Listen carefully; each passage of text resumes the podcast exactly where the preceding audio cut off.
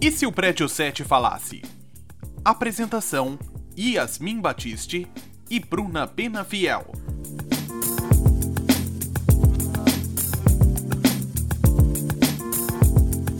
E se o prédio 7 falasse sobre literatura e arte? No episódio de hoje, convidamos os professores Cristiano Baldi e Bernardo Siqueira.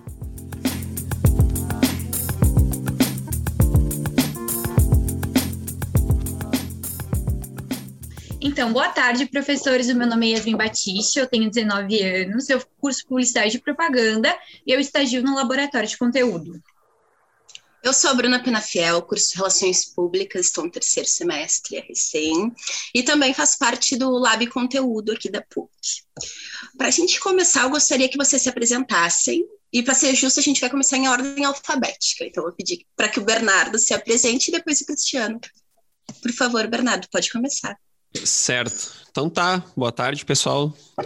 Meu nome é Bernardo Siqueira, eu, eu sou de Lajado, eu sou do interior do Rio Grande do Sul, Sou professor de literatura e língua portuguesa no ensino médio, também do nono ano.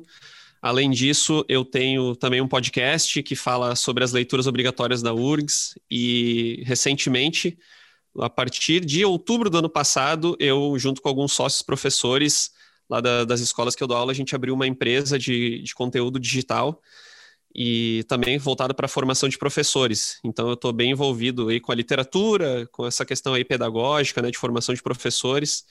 E foi um prazer ter sido convidado aí pela Yasmin, minha ex-aluna. eu acho que é isso. Boa tarde, gente, tudo bem? Eu sou Cristiano, Cristiano Baldi, sou professor da escrita criativa da PUC. Eu sou da FAMECOS originalmente, eu fiz uh, publicidade e propaganda uh, na PUC né? Lá pela Idade Média. E uh, trabalhei bastante, na verdade, tive uma boa carreira aí de propaganda, mas saí para fazer mestrado e depois doutorado na escrita. E na, aí a primeira seleção que teve, depois da abertura do curso, eu me, bom, né, me inscrevi na seleção, ainda estava no doutorado, e aí entrei, sou professor da PUC, então faz, ah, deixa eu ver, acho que Cinco anos? Por, então, em torno de cinco anos, tá.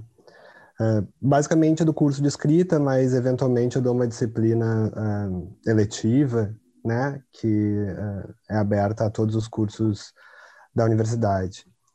A gente tem lá na, na escrita também um podcast experimental que chama Contracast, que fala sobre também sobre literatura, não só sobre literatura, né?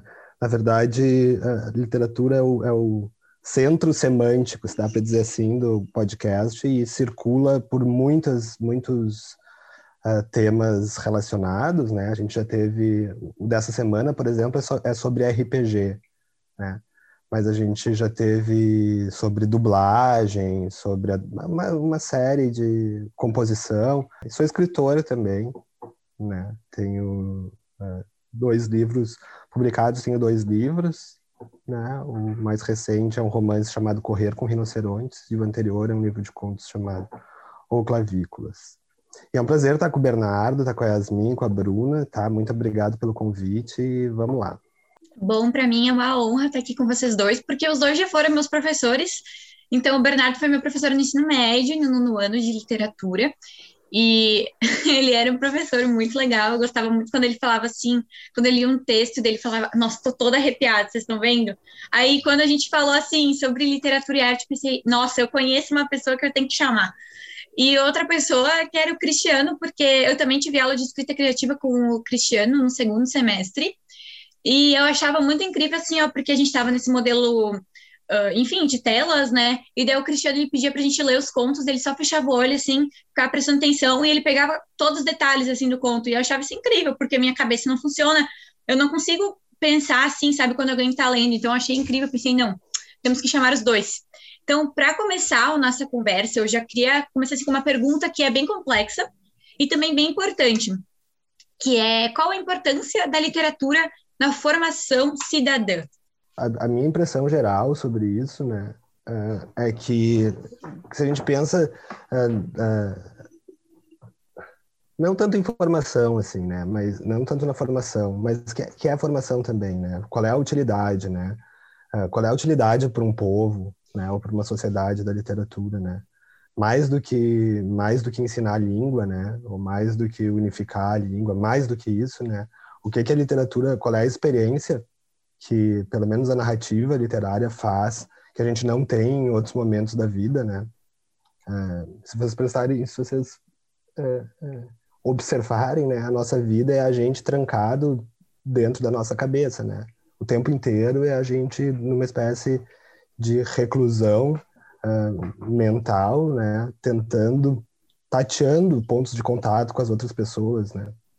Uh, e, a, e, e, é isso, né? A comunicação, a comunicação nunca é, to, é, nunca é total e é sempre falha entre nós, né? pode tentar que ela seja melhor, mas ela é sempre falha, né? A gente nunca tem. Uh, quando a gente transforma as coisas em palavras, né? Elas já, essas coisas já perdem, já perdem um monte de conteúdo e quando alguém recebe essas palavras e re, re, né, decodifica isso, já perde mais um tanto de conteúdo, né? Então a, a, a comunicação é vir, total é virtualmente impossível, né? Mas uma coisa que a, que a literatura faz que a narrativa literária faz é nos dar essa experiência de estar na cabeça de outra pessoa, né? Existe uma mágica, né? Que é um, uh, que é uma mágica, uh, uh, é uma mágica do narrador literário, né? De conseguir nos colocar sob uma outra perspectiva, né? E isso, né? a grande utilidade disso, se é que isso tem uma utilidade, eu acredito que tem a grande utilidade disso, é desenvolver uma capacidade de empatia, né?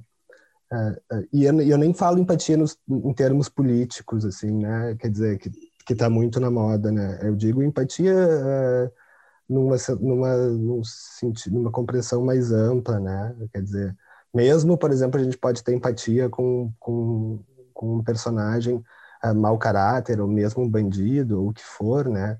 Uh, treina de alguma forma, treina nosso olhar, nossa, nossa disposição para pensar, para entender que as outras pessoas têm motivações né, próprias, né, e que também estão nessa espécie de também experimentam essa espécie de prisão que a gente interna que a gente experimenta. Então eu, né, eu só me arriscaria numa resposta por aí, assim, né.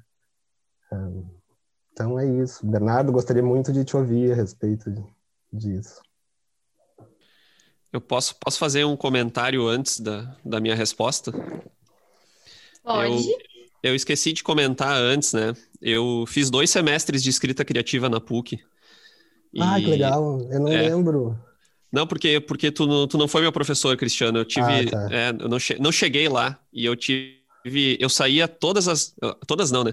Mas eu saía quarta, quinta e sexta-feira de tarde da minha cidade de Lajado, né? Ou de Roca, ou de Encantado, onde eu estava dando aula. Eu vinha, vinha até Porto Alegre e tinha aula e voltava. Chegava em casa uma, uma e pouco da manhã, então eu não conseguia, acabei não conseguindo concluir o curso, né?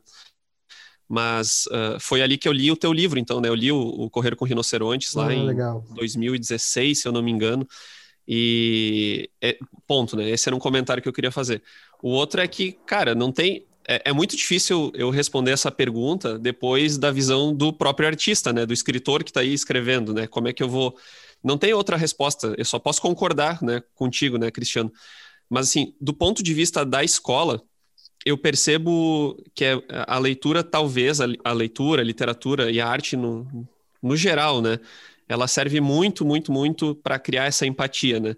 E é, isso que tu falou é muito interessante, né? Porque como na escola a gente tem um problema sério de ter que trabalhar muito os clássicos, então tem que, às vezes, assim, a gente tem que fazer uma ginástica muito grande para gerar toda aquela, todo aquele contexto, né? O contexto histórico no qual o autor estava inserido, né? O, do, o ponto de vista da narração. E quando a gente consegue fazer isso, né? Quando o professor consegue atingir eh, esse objetivo no aluno, que é de contextualizar ele e mostrar por que, que aquilo está sendo escrito, né, qual é o ponto de vista do narrador, uh, aí a gente consegue, então, concretizar o, o, principal ponto dessa formação cidadã, né, que é gerar a empatia, que é fazer com que o aluno pense fora da caixa no sentido de se colocar em outros lugares, né. Então, um livro, eu vou Vou dar um exemplo, assim, que, eu, que eu acho que é um dos exemplos mais incríveis. Tem o Jefferson Tenório, né, escritor, né, ele lançou o Beijo na Parede, e eu, eu, eu trabalhei com esse livro, Beijo na Parede, nas escolas, uh, e trabalho até hoje. E, e é incrível como a gente consegue se transportar lá do interior do Rio Grande do Sul, né? Tudo lindo, maravilhoso e perfeito, né? A classe média e vim e para Porto Alegre de um, de um menino abandonado que perdeu os pais e que está tentando sobreviver. Isso é, isso é muito bacana. Então, acho que do ponto de vista da formação cidadã, eu diria também que essa questão da empatia muito acima, assim, anos luz acima da questão da linguagem mesmo, né? De, da, da apropriação da linguagem. É, isso, bom, sem falar, a gente está falando bastante de narrativa, né? Mas se eu vou olhar para poesia, por exemplo, né? Daí tem toda a questão da sensibilização, né? Do poder da palavra, né? A palavra que vai sensibilizar um aluno. Eu tive um aluno, por exemplo, em 2018, que estava fazendo uma prova, e foi lá no São José, era um, um ex-colega da Yasmin, que estava fazendo uma prova e começou a chorar com um poema da Cecília Meirelles. Ele estava fazendo a prova e ele começou a chorar, caiu em prantos. Deu, bah, o que está acontecendo com esse cara? Daí ele falou, bah, senhor, deixa eu ir no banheiro aí, porque eu li esse poema e ele me tocou. Deu, ah, vai, vai. E eu fiquei super feliz, né? Porque esse também é um dos, é um dos meus papéis, né?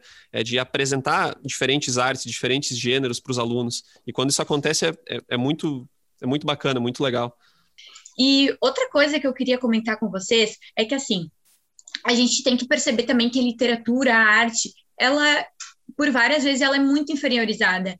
Então, a gente, diversas vezes, a gente escuta comentários de como qualquer um pode ler um texto, qualquer um pode interpretar um texto, e, enfim, que é muito fácil, quero ver a pessoa fazer engenharia, quero ver não sei o quê.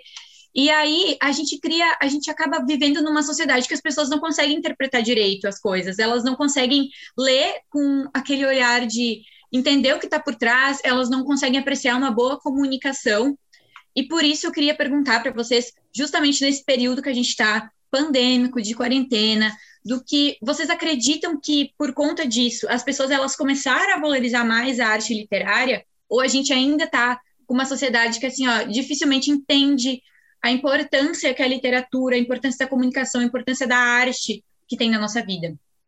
Eu acho que num contexto geral não. É, eu tenho uma visão, eu tenho uma visão assim bem bastante reduzida, né? A visão assim aqui do, do Vale Taquari. E eu acho que no contexto geral não. Eu acho que as pessoas elas não, não, não passaram a valorizar mais a leitura nesse período de pandemia. Mas eu acredito que quem entrou em contato com a literatura teve aí uma espécie de fuga, né? Eu tenho alguns amigos que, que já são leitores, né? E consumiram muitos livros, leram, leram muita coisa mesmo durante a pandemia, né? Mas se eu tivesse que responder objetivamente, eu diria que não. Assim, eu acho que as pessoas elas não passaram a valorizar a literatura, mas elas deveriam, né? E até porque eu vejo muito as, as pessoas em casa, os alunos, eu sei lá, o pessoal que está que tá, que tá estudando em casa, eles têm a Netflix, né? Os serviços de streaming, eles são muito mais atrativos do ponto de vista utilitário do que a literatura, né? E a literatura ela exige um pouco mais de trabalho, né? ela exige aí uma dedicação. Então essa dedicação, às vezes, também pelo fato de estar em casa, trabalhando em casa, a pessoa quer chegar no final do dia e fazer outras coisas, né? Não, não quer perder, abre aspas, né? Todas as aspas do mundo e ah, vou perder um tempo lendo um livro, vou passar trabalho, né?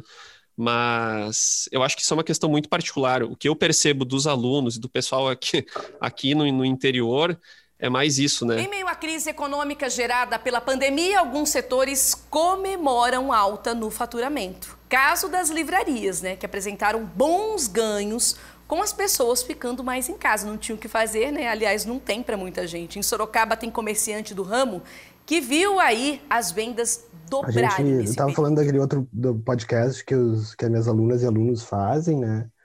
Uh, e eles entrevistaram a Nani Rios, uh, que é a dona da Baleia, da livraria Baleia, aqui de Porto Alegre, e no mesmo podcast uh, uh, entrevistaram as, as, sócias da livraria Mandarina, de São Paulo, e nos dois casos as pessoas notaram, não públicos novos, mas que mudou, que, que mudou sensivelmente uh, o tipo de coisa que estava sendo pedida e procurada, né? O que é muito interessante e eu jamais imaginei, assim, não teve um caminho não teve um caminho em comum, quer dizer, na, na baleia, a baleia começou a vender muito mais poesia, né? O que é muito estranho é muito estranho, não sei qual é a relação, né? A, a investigar a relação. E, e, e, o, né, e o lugar comum, e algo que talvez seja um lugar comum, uh, ou que seja mais frequente, então, lá na Mandarina, em São Paulo, elas começaram a vender mais distopias, né? Que já era um, que já era um gênero, né? Uh, que já era um gênero em voga antes da pandemia, né? Mas como a gente passou a viver uma distopia, a gente já vivia uma distopia, mas como ela se aprofundou agora durante a pandemia, talvez as pessoas tenham ido procurar isso uh, um pouco mais, né? Mas uma coisa que eu notei alguns anos, lá por 2015, eu participei de um de um ciclo que é muito, talvez o Bernardo conheça, o Sesc Mais Leitura, que é um ciclo, é, uma, é um, um, ciclo de atividades do SESC, em que as pessoas vão por, pelo interior todo do Rio Grande do Sul dando palestras é, para ensino, para ensino, para basicamente ensino médio, mas não só para ensino médio, tá? Também para alunos e alunas mais novos e novas. E uma coisa que eu notei, bom, então não era a pandemia, né? Mas é que é, uma coisa que eu notei é que essa geração por mais que a gente diga que a geração não lê, por exemplo, né? em comparação com a minha geração, leem muito mais, né? eu, eu, lembro, eu não lembro a cidade, mas eu estava falando com, com um rapaz de 13 anos, hoje ele deve ser maior de idade, né? No colégio, e ele estava, sei lá, no sétimo livro de uma saga de arqueiros, né?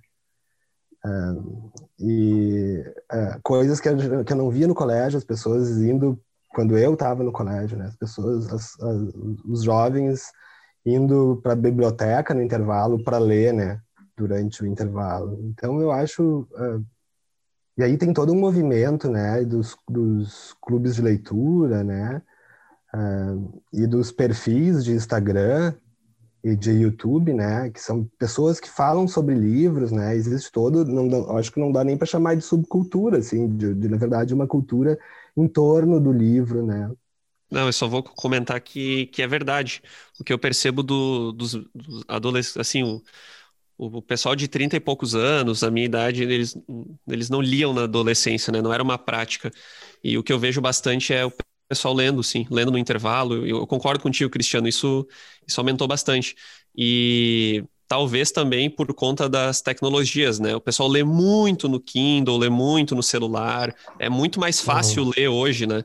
Então, acho que isso contribui também. Uma pesquisa divulgada hoje, feita antes da pandemia, mostrou que os brasileiros leem, em média, apenas cinco livros por ano. Mas agora, com o isolamento social, esse hábito aumentou e muitas pessoas encontraram na leitura uma forma de passar o tempo. Um dos motivos que estimulou essa procura foi a oferta de livros digitais.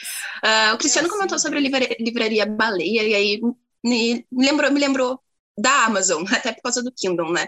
Queria ver como vocês percebem, né, essas grandes sim, empresas, essas multinacionais, meio que tomando conta do, do mercado, né? E não sei se é roubando o espaço das pequenas né, produtoras e editoras, como, como que vocês percebem esse movimento, se é positivo, se é negativo, como vocês enxergam? É, eu tendo, eu tendo, a, eu tendo a achar uma coisa prejudicial, né? Ainda o preço do livro é melhor, né? É melhor, talvez seja, né? Mas existe toda uma questão de, bom, de algum modo está dependente do algoritmo, né? É, que, tá, que leva que um algoritmo que talvez reduza, né? As, as, as a, a, variedade de coisas que a gente vai ler, né? É, e privilegie, privilegie segundo critérios que não são propriamente critérios artísticos, né? O que as pessoas acabam buscando é a, a, nas livrarias pequenas é algo que a Amazon não pode oferecer, né? Talvez tenha um componente social aí, uh, né? Uh, e algo da curadoria, de acreditar justamente na curadoria, que é algo que a Amazon não pode fazer, né? Acho que entra muita experiência também, né? De tu entrar numa livraria, de tu estar rodeada de, de, livros, assim. Acho que a experiência é muito mais atrativa do que tu entrar num site, sabe? Em meio à polêmica de que livros podem perder a isenção tributária, porque, segundo a Receita Federal, é mais consumido por pessoas com renda superior a 10 salários mínimos? Uma pesquisa mostrou exatamente o contrário.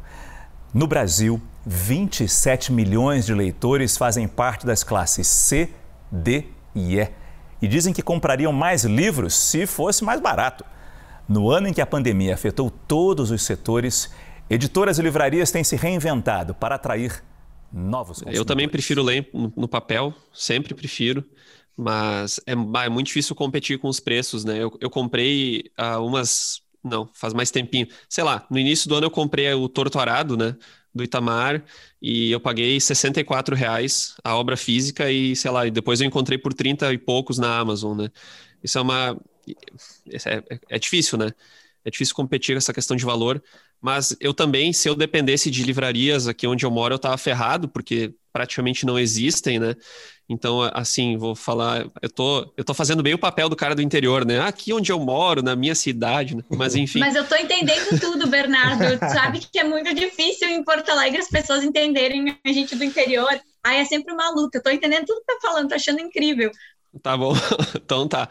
E mas não tem, realmente não tem. Então a maioria dos livros que eu preciso eu tenho que comprar da Amazon.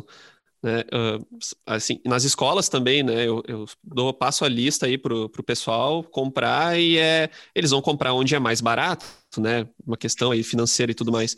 Mas eu, eu nesse sentido, eu não sei, eu ia usar a palavra dizer que eu, que eu sou, que eu também sou romântico nesse sentido, mas eu não sei se é se é romântico é bem a palavra, né? De gostar da livraria, de gostar do livro. Uh, eu concordo com vocês. É, é, é, esse papel da curadoria ele é insubstituível, né? Não, não vai ser o algoritmo aí que vai me jogar na cara um livro e eu vou ver a capa, eu vou gostar e vou comprar. Mas eu acho que depende muito do contexto em que as pessoas vivem, né? Isso é uma dificuldade. Aqui no interior, por exemplo, não, não, não temos opção. Ou é pela Amazon, ou vai pagar muito caro, né? Para ir, para, enfim, é, é mais ou menos isso. E nesse contexto, eu queria perguntar para vocês se por exemplo, várias, várias leituras que eles passam no colégio a gente encontra em PDFs, né, no Google. E eu queria perguntar para você se a pirataria, esse, esse negócio de ter o PDF no Google, ele é, enfim, uma pirataria ou ele é uma forma mais inclusiva de passar livros e informações? Porque a gente tem que entender que nem todo mundo tem os mesmos, uh, os, as mesmas condições financeiras e etc. Então, eu queria entender essa parte do que vocês acham disso. Eu, eu não me importo, né? Pessoalmente, eu não me importo, tá? É, mas, mas eu conheço autoras e autores que se importam, né? Então, é, é, pois é, né? É, eu, olha só, eu, eu já botei PDFs de livros inteiros, tá? Para turmas, né? É, mas aí quando faço isso, eu procuro, eu procuro, por exemplo, não boto, eu não boto, não faço isso com o livro do Jefferson Tenório, por exemplo, uh, né, ou de autores em início de carreira, ou mesmo de autores brasileiros, né. Agora, se o cara, esse sujeito é um, é um, sei lá, é um best-seller, né, um, é, é um americano, um europeu que já foi traduzido para oito línguas e está traduzido para o Brasil também, né? Aí eu tenho um pouco menos de, de, de uh, peso na consciência para fazer isso, né? Uh, se bem que, por um outro lado, né, faz muito pouca diferença uh, para o quanto o, ator, o, o, autor ou a autora vai, vai ser remunerado, né? Um autor ou autor, autora brasileira vai ser sei lá, um livro de capa que é um livro com preço de capa que é 50 reais, né? Uh, o, quem escreveu recebe menos de 5, né? Por livro, né? Então tem que ter, tem que ser muito livro para fazer alguma diferença, né? Um, então eu não sei, não sei qual é, não sei qual é a barreira ética aí, né? As, quem ganha dinheiro aí que acontece para ganhar dinheiro com literatura, para quem é para um autor ou para um autor, é vender, por exemplo, uma grande compra do governo, ou vender os direitos para adaptação, né? Uh, ou conseguir vender traduções, né? E fazer com que o livro aconteça também fora do país, né? Senão, Senão, uh, uh, senão, né, aí é o ponto de vista pessoal, né? Senão é melhor mesmo que tu tenha o PDF, né? Ou mesmo o MOB, mesmo o arquivo de Kindle pirateado, para que mais gente leia, né? Do meu ponto de vista pessoal, né? sei lá, literatura, vamos chamar assim de mais histórica brasileira, é PDF e é isso aí, né? Tem nas, nas bibliotecas das escolas, tem várias edições aí, sei lá, de Vidas Secas, né? Ou, sei lá, Dom Casmurro. Mas aí, quando o pessoal pede, eu disponibilizo. E também, não preciso mais disponibilizar nada para ninguém, né? O adolescente aí de, sei lá, 14, 15 anos sabe já procurar melhor do que eu. Lugares. Esses dias eu descobri um site aí que tem um monte de livro, eu não fazia ideia, né? Aí eu pensei, nossa, nunca mais vou comprar um livro. Eu pensei, mas daí surgem essas barreiras éticas, né? E o que, que eu vou fazer? É, então, assim, literatura de escola, né? Tipo, grandes autores, é, muito celebrados, eu, PDF mesmo, não tenho nenhum problema com isso.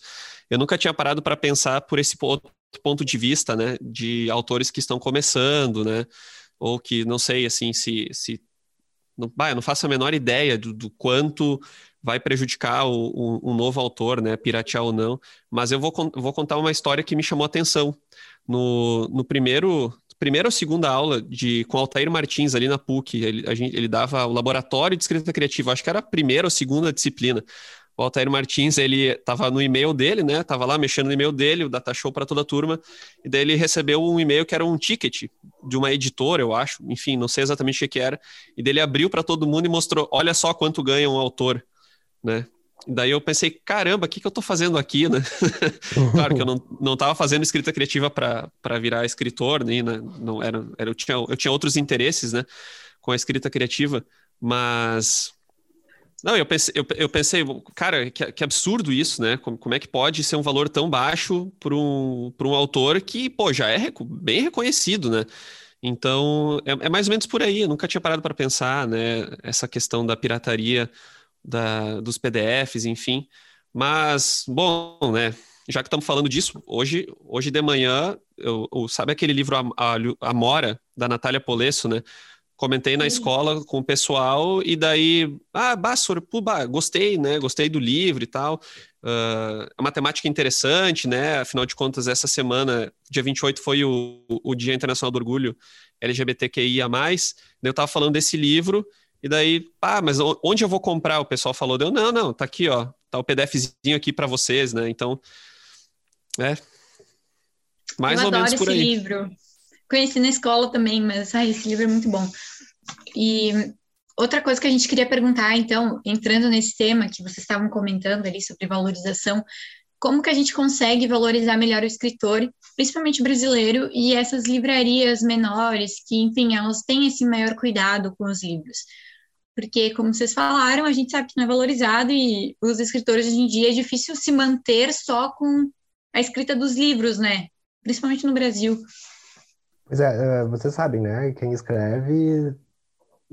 Basicamente ninguém vive de literatura no Brasil, fora, sei lá, Paulo Coelho, Veríssimo, um número muito pequeno de autores e autores, né? Ou as pessoas são jornalistas, ou são professoras e professores, ou, tra ou tradutoras, tradutores, ou tem uma outra profissão, inclusive, mais distante da literatura, né?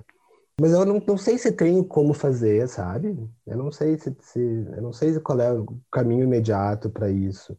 As pessoas precisam comprar livros, né? Ah, ah, numa, num volume que que, bom, né? Ah, 3 mil exemplares, esse número, né, de 3 mil exemplares é um número, por exemplo, para os Estados Unidos muito baixo, né? Claro, não é um espelho injusto e tal, uh, mas muito baixo, né? E a questão das li pequenas livrarias, uh, uh, ele, elas oferecem vários outros serviços, né? Eu, eu eventualmente, eu não compro tudo em pequena livraria, mas eu tento comprar um em pequena livraria, e um online, um em pequena, livraria e um online, né, para fazer um, um, equilíbrio, porque também não tenho dinheiro para ficar comprando só em pequena livraria, mas né, é isso. E, mas as pequenas livrarias uh, têm várias outras atividades, né? Eles dão cursos, por exemplo, elas dão cursos, por exemplo, né? Então fazem eventos, né? Uh, então, um jeito de se relacionar com as livrarias é a, a partir dessas outras atividades, né, que, eles, que, as, que elas organizam, né. E Tem mesmo, muitas livra... acho... Opa, desculpa. Não, por Tem favor, muitas livrarias que oferecem também esse, uh, esse serviço de, tipo, ser um café com uma livraria. Daí tu vai lá, tu pode comprar um livro, tomar um cafezinho, fica um ambiente é. super gostoso, assim. Eu sei que tem várias aqui em Porto Alegre que fazem isso, sabe? Às vezes até dentro de shopping, assim. Uhum. Então é bem bacana. É, e se tu é escritora ou escritor, eu acho que é algo que tu pode fazer para ajudar esse mercado é lançar o livro na livraria pequena, não lançar na livraria grande, nem num bar. Porque se tu vai, tu faz um lançamento, tá?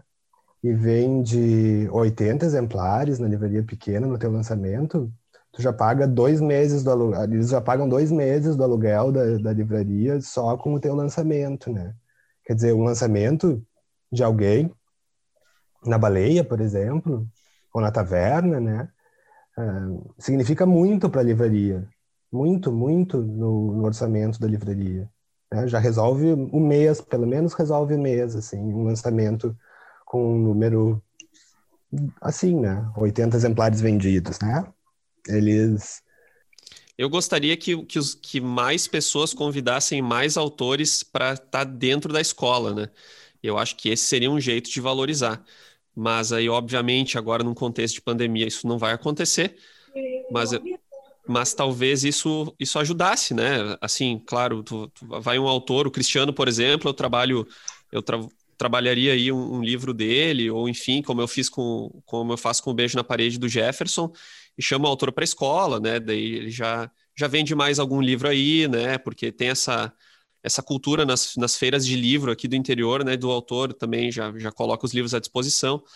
Eu vejo assim também, e concordo com vocês, né, esses, eventos aí nas, nas cafeterias, nas, nas livrarias, né, um, mas aí, nas, claro, de Porto Alegre para cima, né, de novo, né, aqui, aqui no interior isso é, isso é muito raro de acontecer, muito raro mesmo, né, se eu vou parar para pensar aqui em Lajado, eu sei de que eu tem duas livrarias, sendo que, sendo que uma é uma grande livraria que tem duas ou três lojas aqui em Lajeado, a outra é que fica no shopping, mas eu fico sabendo, eu raramente fico sabendo de algum lançamento ou de alguma conversa com algum escritor, né? Então, tá. Professores, a gente está se encaminhando para o fim já. Uh, mas antes de finalizar, eu queria que vocês falassem das suas, do que vocês estão fazendo, das suas obras recentes, e que nos indiquem alguma coisa para ler também, que uma indicação vindo de vocês vai ser muito boa, né? Então, Cristiano, se tu quiser contar para a gente quais, quais tuas últimas obras e o que, que tu tá lendo ou o que tu indica, aí depois o Bernardo segue. Eu estou escrevendo um livro que é muito diferente do que eu já imaginei que ia escrever, é algo que se passa no interior da Bahia, uh, no, na, uh, em 1887, né? Uh, e, é uma, e o Nordeste é muito cheio de mitologias muito fortes, né? né? Tem, tem canudos, tem o cangaço, tem o coronelismo, tem uma, várias de uma, uma série de mitologias muito fortes que, que são muito, muito registradas, né? E muito registradas, né? Então, é uma, tá bem delicado, assim. Tá bem delicado. Eu já venci a questão de se eu posso ou não falar, posso, né? Uh, não tenho nenhum, não acho que autoras e autores devem ter uh, qualquer problema com, acho que, com, por exemplo, com lugar de fala, né? Se as pessoas vão emitir opiniões no Facebook ou falar suas opiniões, acho que é algo para a gente cuidar, né? Mas na literatura, construção de outros olhares, por mais distantes que sejam da gente, acho que isso não, não é algo que se aplique, por opinião pessoal minha, né? Então tá pacificado, mas claro que é muito difícil, né? Até por uma questão de fidelidade, né? Se for fazer, tu tem que fazer de uma forma convincente, né? Senão, não. Um, e bom, eu quero indicar o livro que para mim é um, é um, eu não li, claro, obviamente, estou longe de ler uma, toda a literatura contemporânea, né? Mas para mim um livro que é muito surpreendente da literatura contemporânea brasileira, assim, que é uma coisa que é uma conquista, assim, é, é incrível, é quase é quase é, inimaginável para mim como é que foi escrito, sabe, quando a gente escreve, né, tem um pouco da. Acho que acontece com qualquer um, né? Por exemplo, com um arquiteto ou uma arquiteta que olha uma coisa muito grandiosa e, e muito incrível e se e por um instante uh, uh, e por instantes se fica maravilhado ou maravilhada, mas aí por conhecer a técnica, logo a pessoa desvenda como aquilo foi feito. Né? Então, às vezes a gente gosta de muitos de livros e fica depois a gente pensa sobre os livros e desvenda, né? Ou, né, como se aproxima da, da não desvenda, mas se aproxima um pouco da, da técnica daquilo, né? Mas o, o, um romance chamado Com Armas Sonolentas da Carola Saavedra, que é uma coisa que uh, né? Me deixou absolutamente maravilhado e eu olho, eu olho e não consigo entender como é que foi feito, né? Então, uh, quero deixar essa recomendação, que é, na minha opinião, de longe, o melhor livro da literatura contemporânea brasileira dos que eu li, né? Carola Saavedra com Armas Sonolentas. Bom, eu não tenho nenhuma obra uh, para, assim, enfim, né? Mas eu só, eu acho que eu esqueci de falar antes, né? O, o nome do meu podcast, né? É, é, em terceira pessoa, tá no Spotify, em todas as plataformas. Ele tá um pouco parado, faz bastante tempo que eu não atualizo, por motivos de pandemia e aula online, né? Que isso consome bastante parte do meu tempo. E também porque a gente está a, a, publicação do, dos, dos meus podcasts e tudo isso que eu, que eu faço está migrando também em virtude dessa dessa empresa de produção, né, de, de conteúdo digital e tudo mais que, que eu tenho. Mas. Qual é o nome da tua empresa, Bernardo? O nome da empresa é Laboratório Colaborativo de Educação. É, e a gente, a, gente ganha, a gente ganhou, não sei se se fala ganhou, né? Foi contemplado pelo edital da FAPERGS no início do ano, então a gente está desenvolvendo um produto aí em parceria com a Univates. Inclusive, eu estou aqui no nosso estúdio dentro da Univates. E, bom, então, né, se vocês quiserem acessar, né, tá no Instagram, em terceira ponto pessoa, e muito em breve, em dois, três meses, a gente vai, vou atualizar de novo e vou colocar mais episódios à disposição. Claro que ele é voltado mais para o pessoal do ensino médio, terceiro ano, mas eu acredito que qualquer um pode, pode gostar, né? Além disso, eu tô. O último livro que eu li, e aí eu vou só fazer um, vou só fazer um outro breve comentário, que é eu acho muito ruim, eu não consigo lidar com o fato de ter que ler livros novos e trabalhar os livros da escola, né? Essa é uma dificuldade para mim. Então, por exemplo, uh, eu comento com os meus amigos, né? Pô, essa semana eu li um monte de coisa, eu li um monte de poema, eu li um monte de conto, eu trabalhei um monte de livros, mas não, às vezes eu, eu não consigo ler muita coisa nova, né? Então, assim, o livro que eu li nas férias que mais me chamou a atenção e que eu recomendaria para todo mundo, porque eu acho que já nasceu clássico da literatura, é O Torturado, do Itamar Vieira Júnior, se não me engano. E que também ele conta uma história belíssima de um jeito muito legal. Eu gosto muito quando tem nos livros essa questão da troca do narrador, né, dos diferentes pontos de vista.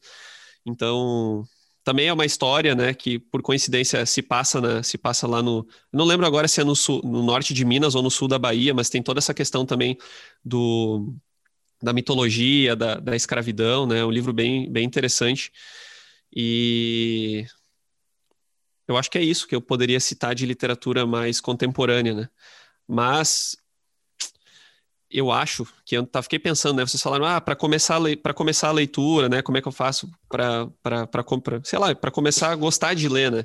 Eu acho que teve teve um carinha que eu fui em, conheci ali na PUC que se chama Charles Kiefer e ele ele escreveu um dos livros que para mim é, é fenomenal no, do ponto de vista de ah, beleza, li, vou, agora eu ah, descobri que gosto de ler, que é o Caminhando na Chuva, né? São raros os alunos que, que leem, depois de ler Caminhando na Chuva, ali no nono ano, primeiro ano do ensino médio, dizem, bah, não gostei do livro, né? Então eu acho que essa fica, para quem não leu, né, pode ler.